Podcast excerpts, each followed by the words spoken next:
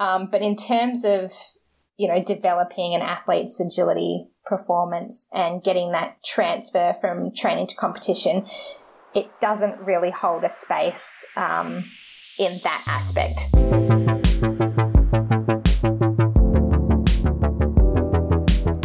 Welcome to the Pacey Performance Podcast, the podcast that dives into the philosophies, ideas, and practices of some of the best practitioners in high performance sport. So, this episode of the Pacey Performance Podcast is all about agility and developing the perceptual cognitive factors to improve agility performance.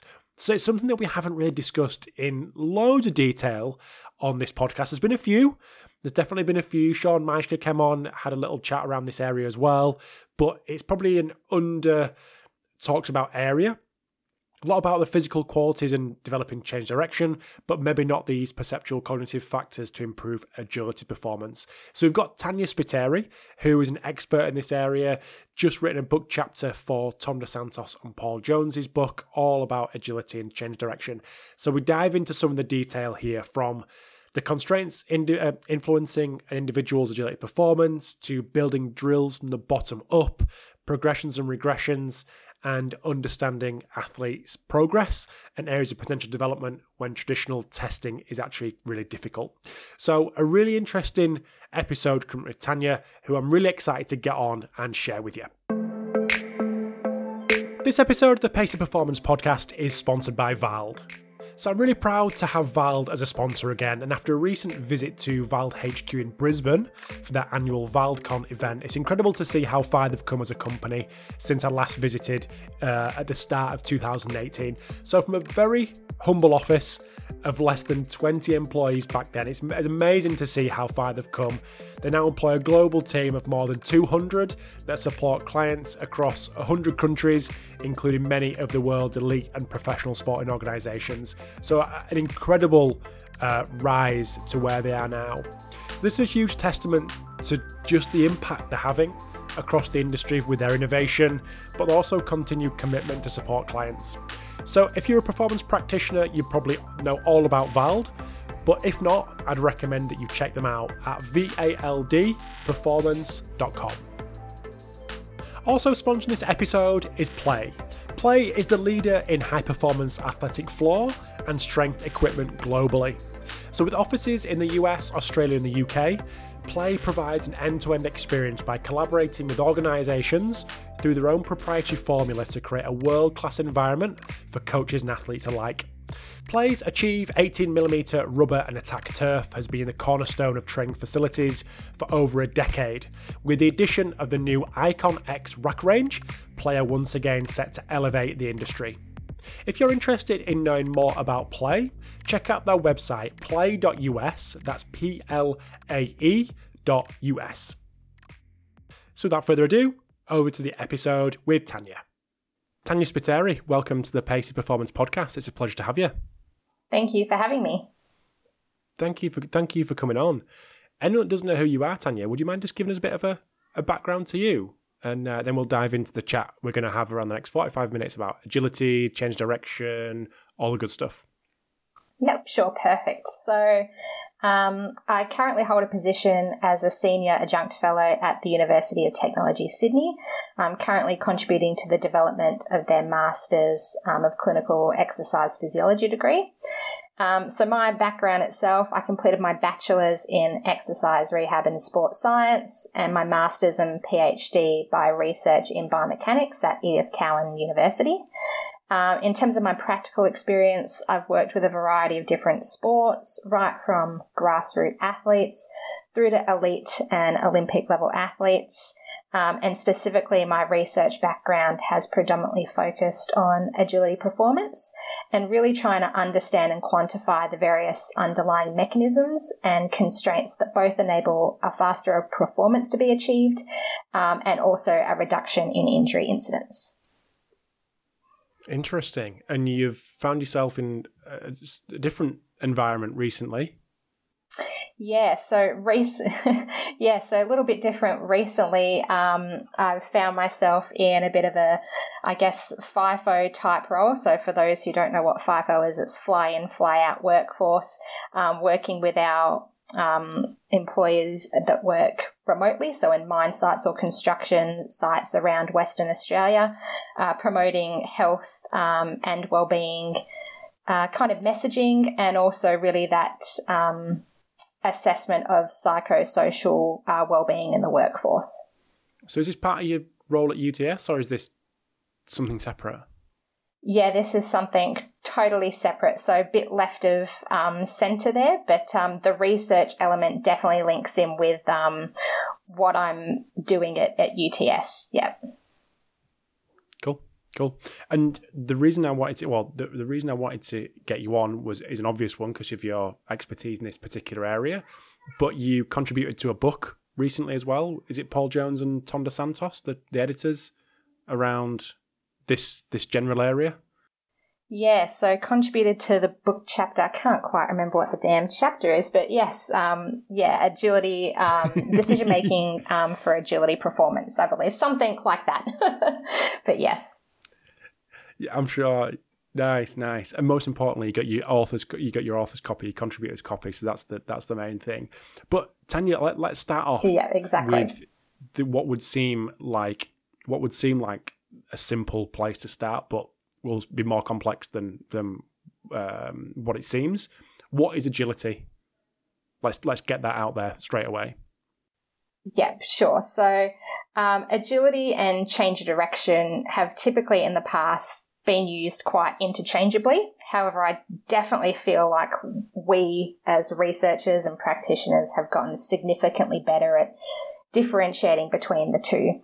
Um, so, I guess before I start what agility is, I'll, I'll go back and kind of define change of direction ability because that's a good starting point. Um, so, change of direction should be used to describe the action of actually physically changing movement direction. So, when we aim to quantify an athlete's ability to change direction, we're actually assessing their physical capacity to do so. So, looking at things like uh, their speed, strength, power, and mobility to enter a more optimal body position to change direction. And when we assess this, we're using pre planned drills. So think your T test, a 505, um, or in a real life setting, picture a football athlete practicing running different routes in training. Um, these tests or scenarios allow you to assess an athlete's physical and technical capacity to change direction without that decision making element.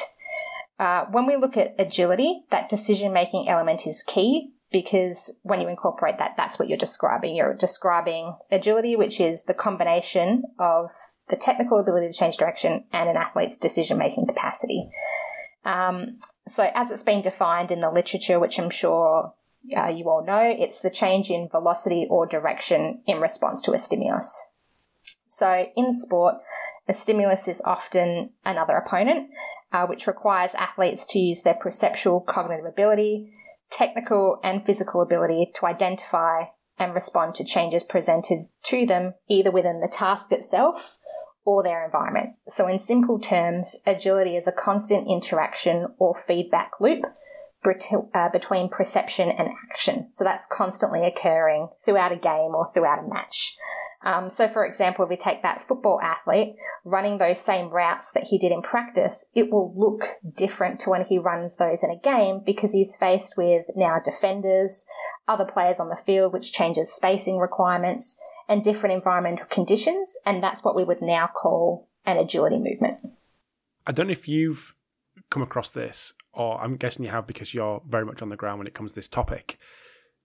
There seems to be a lot of mm, not hate. I won't put, I won't say the hate, the H word, but a lot of um, misunderstandings or moving away from what testing change direction is.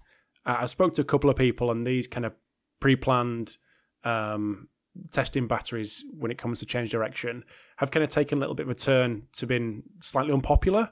Why do you, do you see that as well, Tania, or is that something that I'm just seeing? If so, why do you think that is? Yeah, I definitely feel like there's been more of a shift, and that's probably because now we're becoming more aware of um, the differentiation between change direction and agility. So people are really trying to train and assess agility. So they're moving away from those traditional tests that we would use to assess change direction ability. However, I do think they still have their place, particularly in a field based setting. If we want to know if an athlete has made improvements in their ability to actually physically change direction, which has a part, plays a huge part in agility performance, the best way to assess those um, is through, you know, your typical standard change direction tests, but we've got to be careful in the selection and pick the right test for the right sport. So, for example, in basketball, you wouldn't run the Illinois agility test because that's a pointless test, right? That's more how people would classify as maneuverability. It's not actually assessing that change direction capacity. You'd pick something more like a T test or a 505 test where you can clearly break down those components between approach speed, the athlete's actual capacity to change direction, and then their approach speed out after changing direction and decelerating. So you can get a better understanding of their physical capacity to change direction. So I think it's more about not dismissing those tests as a whole, but being more selective and pick the right tests for the demands of the sport that you're training your athletes. I know you've given us a little bit of an example there for basketball and maybe what you shouldn't do in terms of picking a particular test, but is there a procedure that you would go through or would you encourage other coaches to go through to, to get the test that, that is most appropriate for their sport? Yeah, I mean, I guess looking at the sport as a whole, so, you know, energy systems that are being used, the amount of, um, you know, the field size, for example, and, you know, positional requirements for each um, athlete on the field. Take a look and do a movement analysis or a video analysis and have a look at the common movement patterns that emerge in competition and then fit that with the most appropriate test from a testing battery. Uh, and that's where you're going to get your biggest bang for your buck for actually assessing how an athlete changes direction and then how it would most link to their ability to do so in a, in a game or a match. Is there sometimes a, a, problem when people are using change direction tests, or maybe this is something in the past and that's why people are moving away from it and inferring things over and above what the test is actually telling us in terms of using the change direction test, but moving into that assumption that that is becoming more agility versus change direction?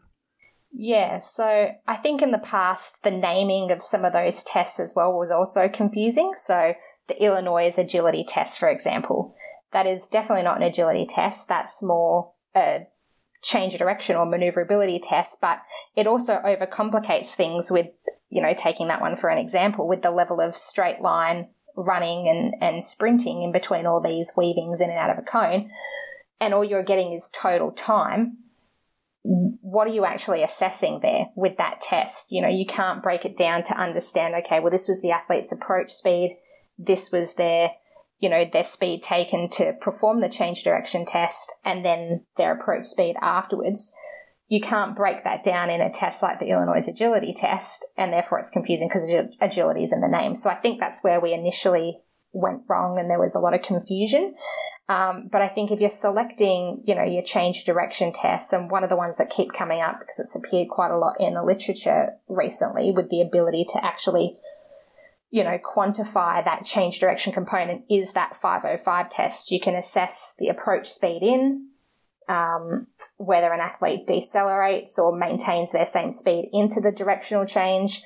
The 505 being such, you know, a quite sharp directional change requiring a lot of deceleration ability and then re-acceleration ability to get out of that. You can actually break the test down into its components to assess, you know, their re-acceleration, their approach speed, their deacceleration, and that change direction component. So you're getting a lot more information from that one test um, than you would some of the others out there.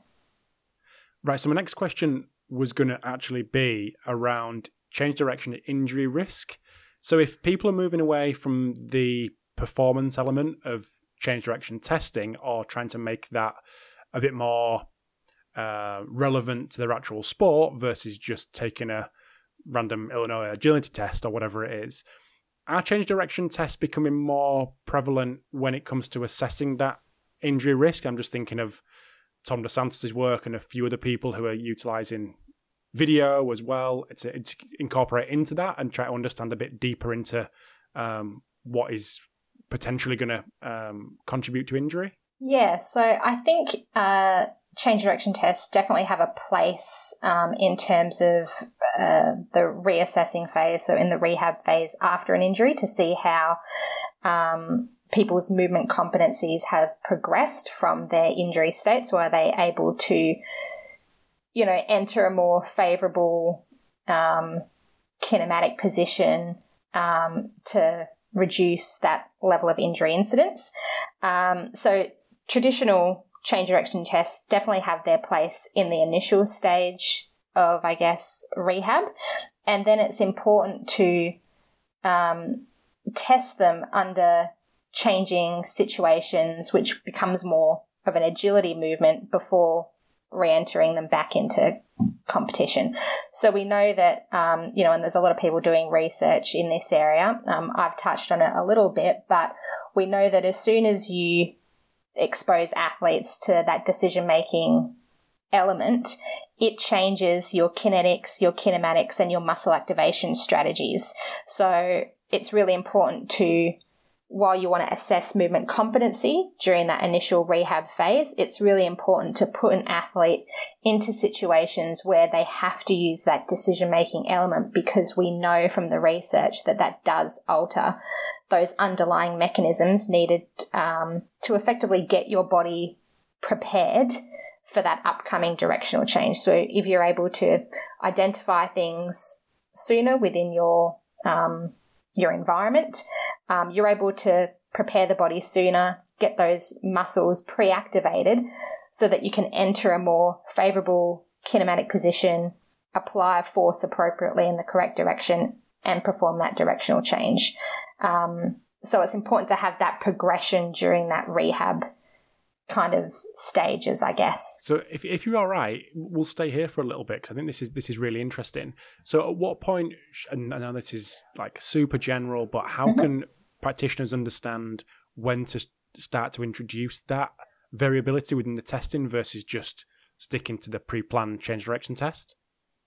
Yeah, well, I guess um, outside of a rehab setting, if you're thinking even more novice athletes, right, playing their sport, they're exposed to that decision making element. So when they go play their sport on the weekends and, and whatever, they have to use that decision making element. So there's no escaping it really anywhere. Um, so I think it's still important to, while we want to emphasize the fundamentals during this stage and really emphasize great movement competency and, you know, developing their strength, their power, their speed, um, we still need to incorporate that decision making element and that training, um, I guess that uncertainty into their training, but make it more of a controlled, reactive kind of environment. Um, by that, I mean, reducing the number of options they have presented to them, which reduces the amount of cognitive load that they're exposed to, so that they still um, they're still presented with you know choices that they have to make, but it's in a controlled situation where this emphasis is still you know developing that movement competency and exploring uh, the degrees of freedom of the movement um, to formulate an adaptive movement response to those controlled, I guess, um, reactive environments. And that would be very similar when it comes to the, the rehab as well? Yeah, I think from a rehab standpoint, you've definitely got to make sure that, you know, strength um, and power and all that have developed back up to what the appropriate level for that athlete was.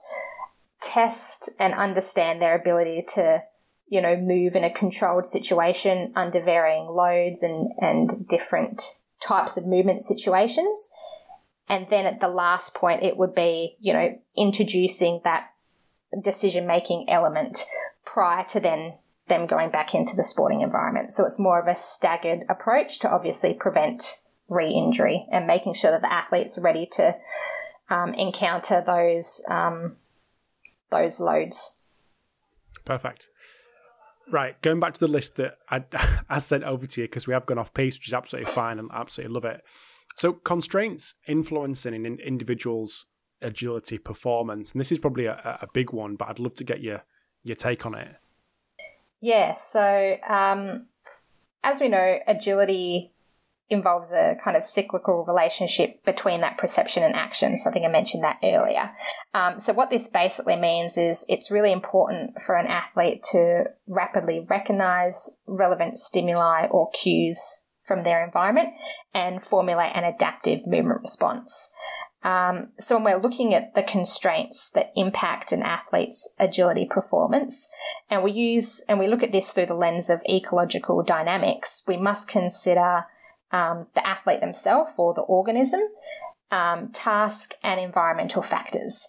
So, if we break that down, the organism is the athlete's physical capacity, so their strength, speed, power, anthropometrics, which we all know have an influence in their ability to change direction. Uh, their perceptual cognitive ability, so reaction time, vision, prior knowledge of a situation. So, have you faced this opponent before? Um, their level of playing experience as well. And then we've got their technical capacity, um, which, as I mentioned before, is directly influenced by both an athlete's physical and perceptual cognitive ability. Um, if we then look at the task, we're more referring to uh, the number of players on the field, the field size and shape. So we know across different sports we can get you know, variations in the shape of the field, um, the speed of movement. Is there any object manipulation involved? So are they dribbling a basketball or a soccer ball or holding a football? As we know that that adds another cognitive um, demand to the action itself if they have to, you know, also perform an agility movement whilst dribbling a basketball.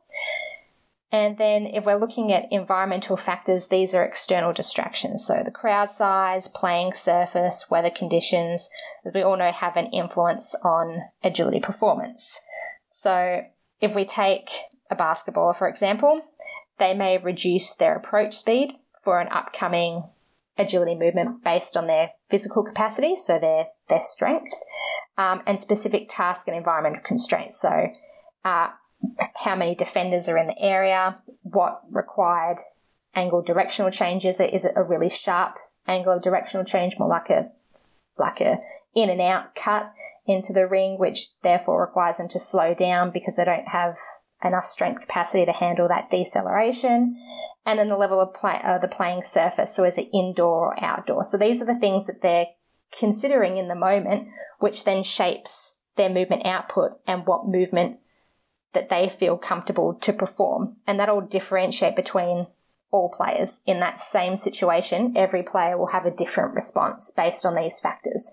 So when we're looking at it, it's not looking at the isolated action of just agility in itself, but thinking of agility in the context in which it's performed. And I think that's important, and that's what these constraints refer to. So just going back to the, the, the testing side of things, is there any how how can we isolate those different kind of verticals that make up this agility performance, good, bad, or indifferent? How can how can we can we do that? Is that possible? Yeah, so we can do that, and it's um, you know to maximize that from training to competition. It's really important to sample those aspects from the competitive environment. So sampling what you know task constraints and environmental constraints that the athlete might be exposed to to create what we like to call a representative learning environment. Um, so this allows an athlete to engage and experience emergent performance solutions um, in response to the constraints that they would encounter in competition or on a field, but in a you know nice, controlled, safe um, setting. So as we know, context shapes content. So for agility, for example, it's, you know, like I said, thinking about the number of moving bodies on the field, the gaps in emergent play, weather conditions, even the time of the games of the match, as this will shape, you know, it can shape the speed, degree directional change, and the specific agility movement that the athlete performs based on the information they perceive from their environment. So, yeah, so that's that's broadly um, what we kind of need to consider to really get those constraints um, into a kind of training drill. So we're just going to take a very quick break in the chat with Tania. Hope you enjoyed part one. So over in part two, we have a little chat around building drills from the bottom up. So running through a couple of examples of how to build a drill from a movement orientated to incorporating this perceptual cognitive aspect to improving agility. Then we've actually finish off with a little chat around uh, ladders, agility ladders, and I'll leave that one for you to decide how that goes. So really interesting part two coming up with Tania.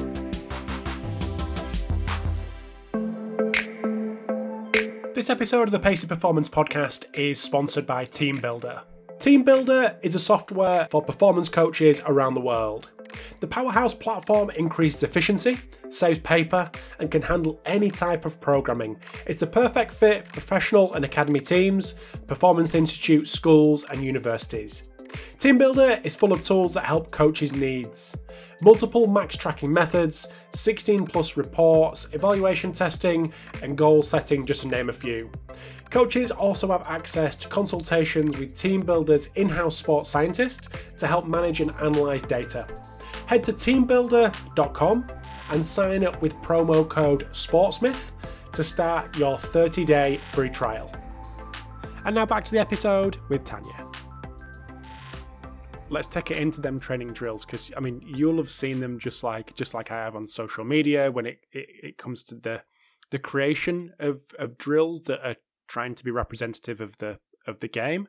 And there was one particular one that we featured in an article a couple of months ago, and it was uh, I think it was an NFL team, and not to bash on anyone because people put things out for, for for whatever reason, but it was a guy holding a helmet on the end of a stick and as the player ran through a, a number of uh, obstacles, the the stick was waved at the guy, and he was like palming it away as if it was a, as if it was a real person, which I absolutely loved, and I've I've watched it numerous times yeah, just yeah. to get a, a, little bit of a laugh because it is um it's wild. Yeah. But is there any things not not to use that example, but is there any things that maybe people think that they are that they are do, making a representative drill when actually they're not? Is there anything we need to really consider to not end up on social media and then talked about on a podcast? yeah, you always find some stuff that people put online. It's just, yeah, it's great. Like, good on them. Um, I think when we're looking at drills, we we tend to really overcomplicate it, right? Like one hundred percent. Um, so I think the easiest way is to link it back to traditional methods of physical preparation. Um, so how we would develop an athlete for, you know, um, strength and, and power and, and all that stuff in the weight room, we can apply those same principles to agility and, and decision making. Um, by that, I mean progressive overload, specificity, and variation. So they're all, they're the three terms that, you know, we're all pretty familiar with. So I think if we revert back to that, um, and then base drills and progress them on the level of the athlete, we're at a good starting point. So if we're considering training load for example. Um, in this case, it's cognitive demand, right? Um, we want to vary the strength, so the intensity of the load, so how much we're throwing at an athlete in a drill, uh, the duration of the drill, so the length of the drill or training session itself, um, and the frequency, so the number of repetitions of the drill varying those will vary that cognitive load that the athlete experiences. And that's what we want to try and do. We don't want to overload them too much. We want to load them just enough so they're able to adapt and, and, and grow without getting fatigued from doing the training drill. Um, we need to vary this because we know as cognitive load or demand increases, performance decreases. Um, or if an athlete is a novice athlete and we're throwing too much at them, um, they're not ready to sustain the load, and that's when you know I- injuries can happen, but also um, we see breakdowns in movements, and, and just it gets into a bit of a shamble. Um, so, for example, if we have a novice level athlete, the cognitive demand should be quite low. So, like I said before, we still need to incorporate that perceptual cognitive element because they face that when they go to their games on the weekend. Um, however, it could be in the form of a non specific stimulus. So things like a voice, a light signal, or a hand signal at this stage, or, you know, instructing athletes to run to a different coloured cone, for example, still requires that um, perceptual cognitive ability to recognize that cue in their space, um, but then allows them to you know, execute that movement in response. So it's a real controlled setting, um, but still exposes them to that perceptual cognitive ability. If we move on and consider training variation, uh, we're looking at the training intensity, uh, exercise or drill selection, and the speed of movement. And we achieve those, this is where we achieve it by manipulating the task or environmental constraints. So this allows repetition without repetition. Um, so it allows athletes to engage in movement exploration um, in training so that they feel confident that they can, you know, perform those same movements as they would in competition because they've done it before in a training environment. So they understand they have the ability and physical capacity to do so. So they're more likely to feel more confident doing that in a competitive environment. So an example there is, you know, creating uh, variation in movement output output by introducing a more sport specific stimulus, um, like another defender, or drills requiring object manipulation, so dribbling a hockey ball or a soccer ball, for example. Um, so this increases that cognitive load in the drill in itself just by adding that addition of the object manipulation, um, but allows athletes to um, explore movement output under that higher cognitive load. So, depending on the level of the athlete, movements in this phase might appear more messy.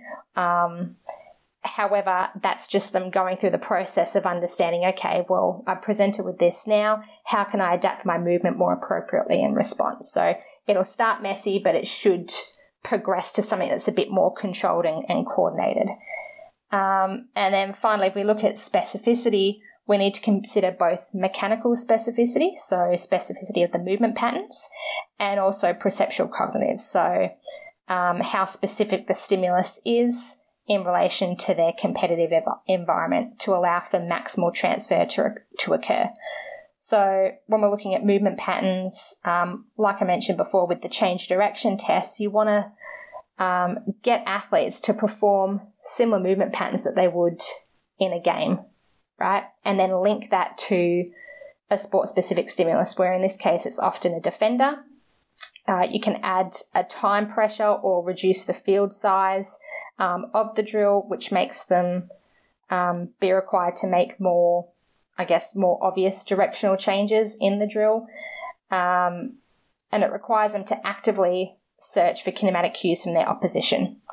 Um, so that requires athletes to engage in constant perception action coupling, which is that feedback loop I spoke about before, um, which really adds that that level of specificity that you know we need to see that transfer to, to competition. One thing I'd like to ask you is when when we're talking about these kind of drills, it always and this is my bias because I'm a I'm a defender or was a defender it always feels like it's like a, a, a, we, we look at it in attacking scenarios, but how different should it be for the those defenders who are learning these kind of things and developing in these kind of areas? Yeah, no, you're you're exactly right. I was definitely better at defending than I was attacking, um, playing basketball back in the day, um, and I never understood why I couldn't see things in a play that you know another athlete could. I was always better at at reading from the reverse. And I guess it's what you're familiar with. And, and it's funny, it's why I did some research looking at differences, and I called it offensive and defensive agility movements. Um, and looking at differences, you know, in kinetics, kinematics, and your muscle activation strategies between the two. And there actually is um, a bit of a difference, but more in the level of perception of someone's reaction time between the two scenarios. Um, so I guess if you're more defensively minded, um, you're still picking up those same cues from an opposition, as in, you know, their proximal body cues, so their hips, their torso, things like that, to be able to predict movement direction. Where I guess in an attacking situation, you're reading not only your opposition, but also looking for those gaps in the play and seeing what other people on the field are doing. So it requires more of a broad, I guess, visual search field where defensive it's quite narrow because you're fixating on your your opponent. So that would be the main difference um, between the two. And I guess in a lot of these drills, if you start with like, you know, your one on ones or your one on twos, you can really focus on those, you know, searching for cues from your opposition, which may benefit more your defensive ability. Um, whereas if you get into your more small sided games and things like that, that's when you're having to look for those gaps in the play, be aware of, you know, other teammates and opponents' positionings on the field in terms of what move you will make next. You mentioned the chaotic, or certainly the start, the chaotic nature of how these drills may play out. And I think that, and this is just from personal experience from, from myself and, and speaking to that makes coaches quite nervous because it may be perceived as being chaotic from another coach or from a, a head coach or a, a manager or a physio. So we want to kind of constrain it so it looks nice and neat but this is completely opposite. It needs to be chaotic because that's the, the nature of what happens in a game. Do you think that's what maybe holds it back a little bit or holds certain coaches back for introducing this because they've been comfortable at being very, well, very chaotic at the start and, and slightly chaotic as people get better? Yeah, I think we definitely all like nice, neat drills that look pretty. Um, however, you know, as you mentioned, it is chaotic in nature, particularly as you're learning and developing. It's never going to be, you know, a nice, neat little package that you can put a bow on top of, right? We want to allow, like in our training environments, it's a safe space for athletes, right? So we want them to have that opportunity to explore and, and develop and, you know, hone in those perceptual cognitive or decision making skills, couple that with, you know, exploring movement output and what they have the ability to perform um, in that safe training space so that when it does come to competition, they know that they have the capacity to do so. So if we're constantly controlling it and keeping it nice and neat, we're only really training athletes to perform a test or a drill. And so they get familiar in that confined, I guess, space is one way of calling it. Um, where if we let an athlete explore and, and develop in that kind of chaotic um, setting, it will transfer better to, to competition. So you're not only adapting them for that drill or that one scenario, um, they're then more adapted to a wide variety of situations that they can encounter in competition. What I'd love to do at this point is get maybe one example or a couple of examples, and you've given some really good ones, of moving from a more movement orientated drill to the perform um, perception action coupling side of things and how you you may go from one to the next and maybe give listeners a, a, bit of an idea of how they could kind of formulate that and manage that and, and create that themselves yeah so if we're looking at you know starting off with a novice level athlete right we want that you know, cognitive load to be relatively low and the emphasis to be on movement competency, right? Um, but we still want to expose them to an appropriate level of, you know, de- decision making element to expand and develop their agility performance. So in this stage, an example of an initial drill might be, you know, getting a couple of coloured cones out on the field or on the court, whatever sport your athlete might be playing, and associate each coloured cone with a different movement pattern. So it could be a back pedal, a side shuffle, a 45 degree directional change. And you get an athlete to run up and, and approach, and they can approach at different approach speeds. You could vary that, which also varies the level of um, intensity required to decelerate and then call out a coloured cone. So now they're having to look and scan for the coloured cone in their visual field. Um, continue to that cone and then associate that and couple that with the movement output that was assigned to it. So that's developing that initial perception action coupling and reinforces that notion um, in a controlled setting. So you're still giving them that variability. You can still vary the pace of the drill by varying the um, approach speed or you know, even the degrees of directional change that you're getting them to perform at each cone, but it's emphasizing that initial perception action coupling that we want to get to in that stage. Um, as we progress up, you know, if we have, um, you know, our elite level athletes, even though we want to emphasize that development of perception um, action coupling and their agility performance, we still need to obviously emphasize those fundamentals as well. But obviously, they can tolerate a higher cognitive load in this phase. Um, so, for example, creating, you know, your two on one or your one on one drills, um, varying either the time of the drill, so how long they take to execute that drill, or confining the space um, that they have to move in, really heightens that cognitive load and also requires them to perform quite a few different directional changes um, that might not fit the norm, but they're you know able to explore within their movement adaptability, which is what we're trying to emphasize in this space, with that time constraint as well, or that space constraint. Um, so it really allows them to explore um, that movement output in that space with that under that higher cognitive load um, to get the best transfer um, to agility performance in competition. This is a big question for you now, Tania. I think it's going back to the my experience, having just myself, but other people as well, of wanting to tr- assess everything and, and test everything and, and get a number to everything.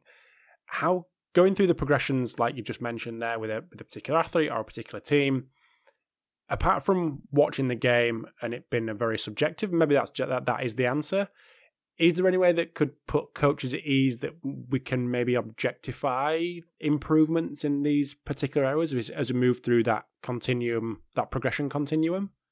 Yeah. So, I mean, it is really quite hard when we're wanting to test um, agility in the field. So we know that, you know, we're very lucky in a lab based setting. We have all the tools and technology and, and fancy things that allow us to quantify it. Um, but it's still not necessarily reflective of how an athlete's going to perform in a game. Um, so I guess, you know, to put a number to it, it's important to break agility down into its components. So we still want to assess, you know, um, those physical elements and the physical capabilities that contribute to agility performance. So your strength, your power, your speed. Um, also use, you know, your appropriate change direction tests to assess an athlete's ability to effectively change direction.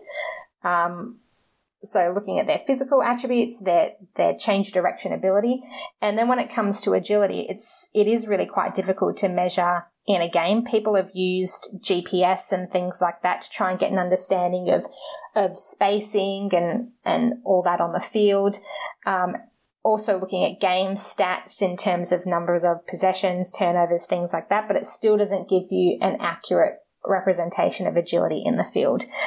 Um, the only way that you can get a good understanding, and it's not putting a number to it, but is speaking with your positional coaches or your coaches, um, you know, that, that look after the tactical elements um, of sport because they're going to have a good understanding of you know improvements in that they've seen in the athletes um, in competition or whether there may be areas for improvement um, that is required. So having a really good relationship with those um, technical coaches is going to be able to give you a good understanding of how an athlete is performing in competition. But if you know they've got you know their physical attributes are improving they're, you know, performing better in your appropriate change direction of tests and you're actually assessing that change direction ability appropriately. It's then looking at, you know, that feedback from positional coaches and, you know, video playback as well, getting an athlete to, to look at that to understand areas of opportunity where they could improve, um, or, you know, where they actually have improved and go in both both ways there. So it's really hard to put I wish I had the answer for it, but it's really hard to put a um, an actual number to or how we quantify agility performance in competition because it is so dynamic and, and very situational specific. Two things that I want to ask you before before I let you go: the non-specific signals. So we again just referring to what you see online, um, like walls and things like that, that are billed as I don't know reaction time, and that built into agility and all these kind of things. In terms of that in a more global sense, the non-specific signals. Once you get to a certain point, is that something that we should be moving away from? Is that something that should be kind of confined to youth and, and novice athletes? Yeah, I think those, and I know what ones you're talking about, they're like lights on a board or, or things like that. They're very, very non specific and don't actually have a movement associated or a movement output associated with it other than pressing a button with your hand or your foot. Um, they're more of a novelty, I guess, to assess um, your initial reaction time and reaction speed. And while that has a place, as you know, it's probably okay with your novice athletes, a bit of fun um, and things like that to get them to understand that initial reaction. Um, but as you get up through the levels of sport, it's really more just a novelty because the important thing is with agility and, and decision making in sport it's that constant relationship between perception and action. So while it's great to have a fast reaction time, you need to be able to couple that with movement output. And often, if you're in competition, you've seen a stimulus or you've seen, you know, taken information from various tasks and environmental constraints that are presented from you. You've then made a quick decision and produced a response. So that initial reaction of seeing a light it's non-specific, so it's not going to be relevant. It's not going to have a lot of transfer to your sport, and it also doesn't couple it with appropriate movement output. So you're not going to get that transfer that is desired into from training to competition. It's just going to be a novelty where an athlete gets better at the test because they've done the test so many times. And my last question for you, and you you know that you're working in a particular area that has a, a piece of equipment that has generated more Twitter conversations and angry coaches than anything else. And that's the that's the agility ladder. And I think it's been we've gone over this a million times, I know, but I still I still do see, yeah, but or yeah, I know that, but we could do this with it. What's your general feeling when it comes to I know speed and agility ladder and its use at all within anything we've just spoke about over the last 45 minutes?